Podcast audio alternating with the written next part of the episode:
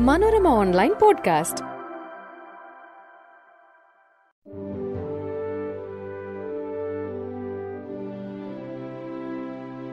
നമസ്കാരം.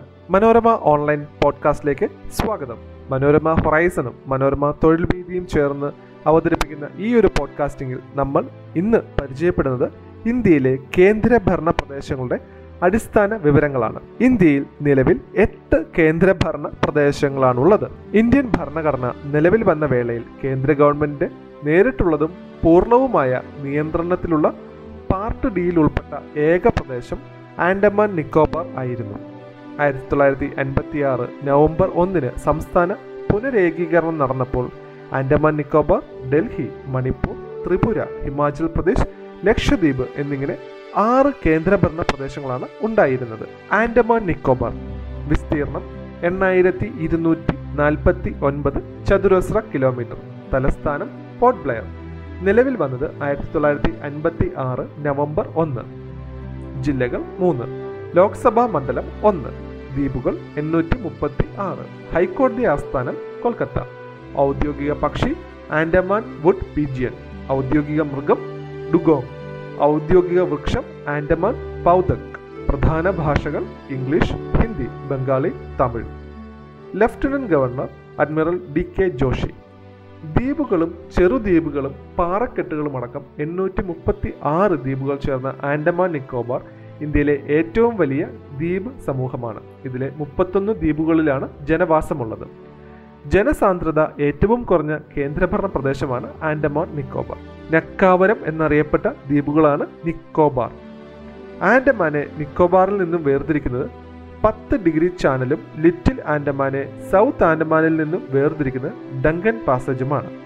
പോർട്ട് ബ്ലെയർ സ്ഥിതി ചെയ്യുന്നത് സൗത്ത് ആൻഡമാനിലാണ്. വീർ സർവാക്കർ വിമാനത്താവളം പോർട്ട് ബ്ലെയറിലാണ്.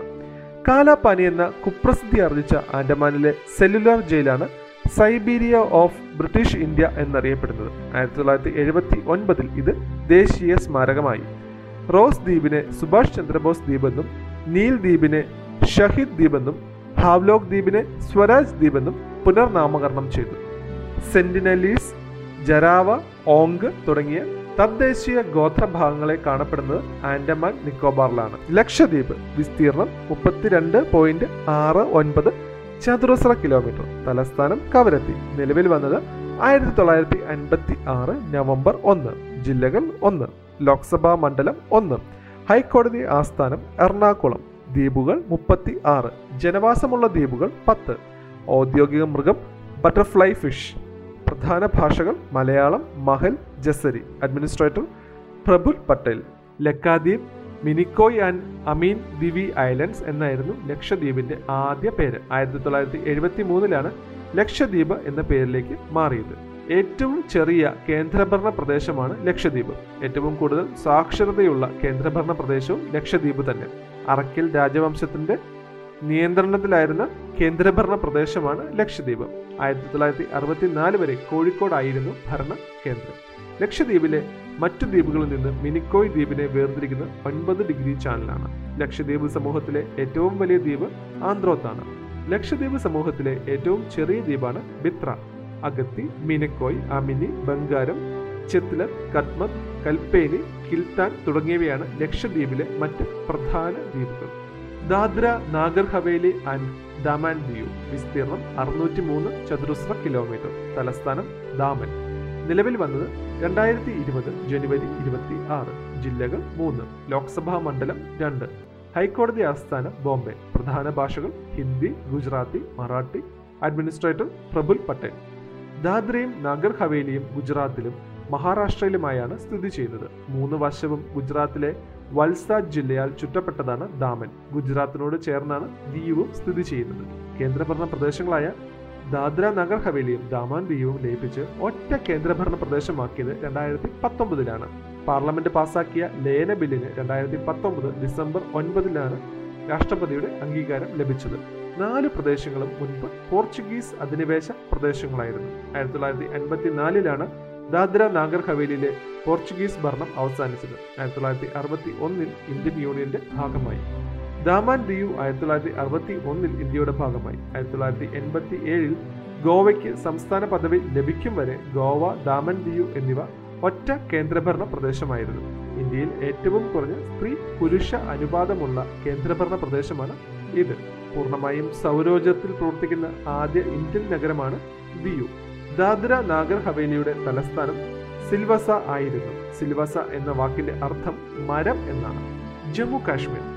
വിസ്തീർണം നാൽപ്പത്തിരണ്ടായിരത്തി ഇരുന്നൂറ്റി നാൽപ്പത്തി ഒന്ന് ചതുരശ്ര കിലോമീറ്റർ. തലസ്ഥാനം ശ്രീനഗർ ജമ്മു. നിലവിൽ വന്നത് രണ്ടായിരത്തി പത്തൊമ്പത് ഒക്ടോബർ മുപ്പത്തിയൊന്ന് ജില്ലകൾ ഇരുപത്.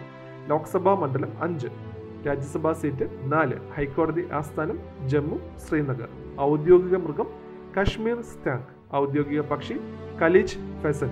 ഔദ്യോഗിക പുഷ്പം താമര. പ്രധാന ഭാഷകൾ Hindi Kashmiri Dogri Urdu. Lieutenant governor Manoj Sinha. Jammu കാശ്മീരിന് പ്രത്യേക പദവി നൽകിയിരുന്ന ആർട്ടിക്കിൾ മുന്നൂറ്റി എഴുപതിന്റെ നിയമസാധുത രണ്ടായിരത്തി പത്തൊമ്പത് ഓഗസ്റ്റ് അഞ്ചിനാണ് ഇല്ലാതായത്. ജമ്മു കാശ്മീർ പുനഃസംഘടനാ ബിൽ രണ്ടായിരത്തി പത്തൊമ്പത് ഓഗസ്റ്റ് അഞ്ചിന് രാജ്യസഭയും രണ്ടായിരത്തി പത്തൊമ്പത് ഓഗസ്റ്റ് ആറിന് ലോക്സഭയും പാസാക്കി. ഓഗസ്റ്റ് ഒൻപതിന് രാഷ്ട്രപതിയുടെ അംഗീകാരം ലഭിച്ചു. രണ്ട് തലസ്ഥാനങ്ങളുള്ള ഏക കേന്ദ്രഭരണ പ്രദേശമാണ് ജമ്മു കാശ്മീർ. രാജാവായിരുന്ന ഹരിസിംഗ് ആണ് കാശ്മീരിനെ ഇന്ത്യൻ യൂണിയനിൽ ലയിപ്പിക്കാൻ തീരുമാനിച്ചത്. റാംസർ സൈറ്റായി പ്രഖ്യാപിക്കപ്പെട്ട മൂളാർ തടാകം സഞ്ചാരികളെ ആകർഷിക്കുന്ന ദാൽ തടാകം എന്നിവ ജമ്മു കാശ്മീരിലാണ്. ജമ്മു കാശ്മീരിലാണ് ടച്ചിംഗാം ദേശീയോദ്യാനം സ്ഥിതി ചെയ്യുന്നത്. അമർനാഥ് ക്ഷേത്രം ഹസ്രത് ബാൽ പള്ളി തുടങ്ങിയവ ജമ്മു കാശ്മീരിലാണ്. ജമ്മു കാശ്മീർ സംസ്ഥാനത്തിന്റെ അവസാന മുഖ്യമന്ത്രി Mehbooba മുഫ്തിയാണ്. National capital territory of Delhi വിസ്തീർണം ആയിരത്തി നാനൂറ്റി എൺപത്തി മൂന്ന് ചതുരശ്ര കിലോമീറ്റർ. തലസ്ഥാനം ഡൽഹി. നിലവിൽ വന്നത് ആയിരത്തി തൊള്ളായിരത്തി അൻപത്തി ആറ് നവംബർ ഒന്നിന്. ജില്ലകൾ പതിനൊന്ന്. ഹൈക്കോടതി ആസ്ഥാനം ഡൽഹി. ലോക്സഭാ മണ്ഡലം ഏഴ്. രാജ്യസഭാ സീറ്റ് മൂന്ന്. നിയമസഭാ മണ്ഡലങ്ങൾ എഴുപത്. ഔദ്യോഗിക പക്ഷി അങ്ങാടിക്കുരുവി. ഔദ്യോഗിക മൃഗം നീൽഗായ്. മുഖ്യമന്ത്രി Arvind Kejriwal. Lieutenant governor Vinay Kumar Saxena. ആയിരത്തി തൊള്ളായിരത്തി തൊണ്ണൂറ്റി ഒന്നിലെ അറുപത്തി ഒൻപതാം ഭരണഘടനാ ഭേദഗതിയിലൂടെയാണ് ഡൽഹിക്ക് ദേശീയ തലസ്ഥാന പ്രദേശമെന്ന പദവി ലഭിച്ചത്.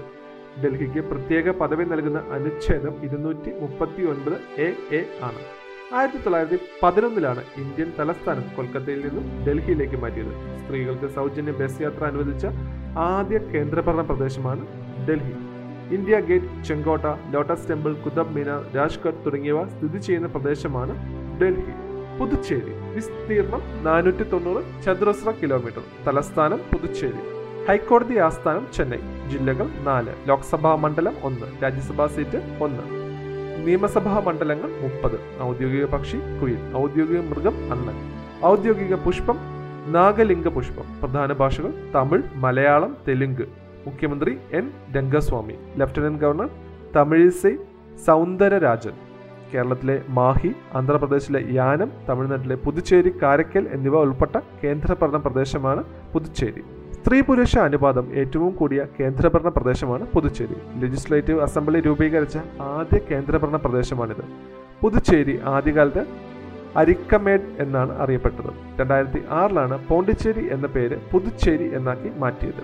ഇന്ത്യയിലെ ഏറ്റവും ചെറിയ ജില്ലയായ അറബിക്കടലിന്റെ പുരികക്കൊടി എന്നറിയപ്പെടുന്ന മാഹി പുതുച്ചേരിയുടെ ഭാഗമാണ്.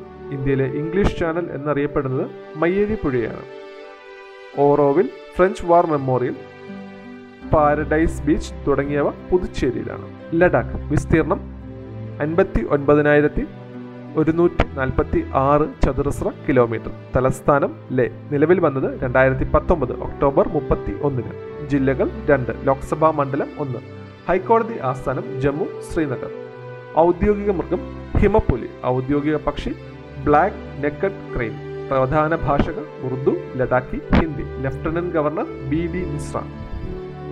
ഇന്ത്യയിലെ ഏറ്റവും പുതിയ കേന്ദ്രഭരണ പ്രദേശമാണ് ലഡാക്ക്.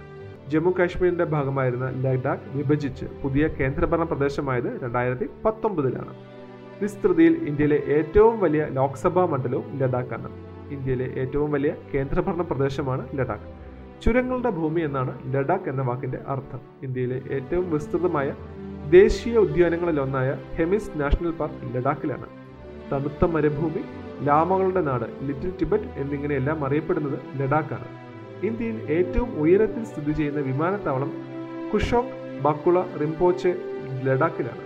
ലോകത്തെ ഏറ്റവും ഉയരം കൂടിയ യുദ്ധഭൂമി സിയാച്ചിൻ ലഡാക്കിലാണ്. ചണ്ഡിഗഡ് വിസ്തീർണം നൂറ്റി പതിനാല് ചതുരശ്ര കിലോമീറ്റർ. തലസ്ഥാനം ചണ്ഡിഗഡ്. നിലവിൽ വന്നത് ആയിരത്തി തൊള്ളായിരത്തി അറുപത്തി ആറ് നവംബർ ഒന്നിന് ഹൈക്കോടതി ആസ്ഥാനം ചണ്ഡിഗഡ് ജില്ലകൾ ഒന്ന് ലോക്സഭാ മണ്ഡലം ഒന്ന്. ഔദ്യോഗിക മൃഗം ഇന്ത്യൻ ചാരക്കേരി ഔദ്യോഗിക പക്ഷി നാട്ടുവേഴാമ്പൽ ഔദ്യോഗിക പുഷ്പം ചമത അല്ലെങ്കിൽ പ്ലഷ് ഔദ്യോഗിക മരം മാവ്. പ്രധാന ഭാഷകൾ ഹിന്ദി പഞ്ചാബി. അഡ്മിനിസ്ട്രേറ്റർ ബൻവാരിലാൽ പുരോഹിത്. ഇന്ത്യൻ യൂണിയനിലെ ഒരു കേന്ദ്രഭരണ പ്രദേശവും രണ്ട് സംസ്ഥാനങ്ങളുടെ തലസ്ഥാനവുമായ ഏക പ്രദേശമാണ് ചണ്ഡിഗഡ്. പഞ്ചാബിന്റെയും ഹരിയാനയുടെയും തലസ്ഥാനമായ കേന്ദ്രഭരണ പ്രദേശം. ഇന്ത്യയിലെ ആദ്യ ആസൂത്രിത നഗരമായ ചണ്ഡിഗഡ് രൂപകൽപ്പന ചെയ്തത് ലെ കൊബുർസിയ ആണ്. ആയിരത്തി തൊള്ളായിരത്തി അൻപത്തി രണ്ടിലാണ് ചണ്ഡിഗഡ് നഗരത്തിന് തറക്കല്ലിട്ടത്. ആയിരത്തി തൊള്ളായിരത്തി അൻപത്തി മൂന്ന് നവംബർ ഇരുപത്തി ഒന്നിനാണ് പഞ്ചാബിന്റെ തലസ്ഥാനം ഷിംലയിൽ നിന്നും ചണ്ഡിഗഡിലേക്ക് മാറ്റിയത്. Rock garden Zakir Hussain rose garden Sukhna തടാകം ഓപ്പൺ ഹാൻഡ് മോണ്യുമെന്റ് എന്നിവ ചണ്ഡിഗഡിലാണ്. ഇന്ത്യയിലെ കേന്ദ്രഭരണ പ്രദേശങ്ങളുടെ അടിസ്ഥാന വിവരങ്ങളിലൂടെയാണ് നമ്മൾ കടന്നുപോയത്. പുതിയ വിവരങ്ങളും വിശേഷങ്ങളുമായി അടുത്ത പോഡ്കാസ്റ്റിൽ. നന്ദി.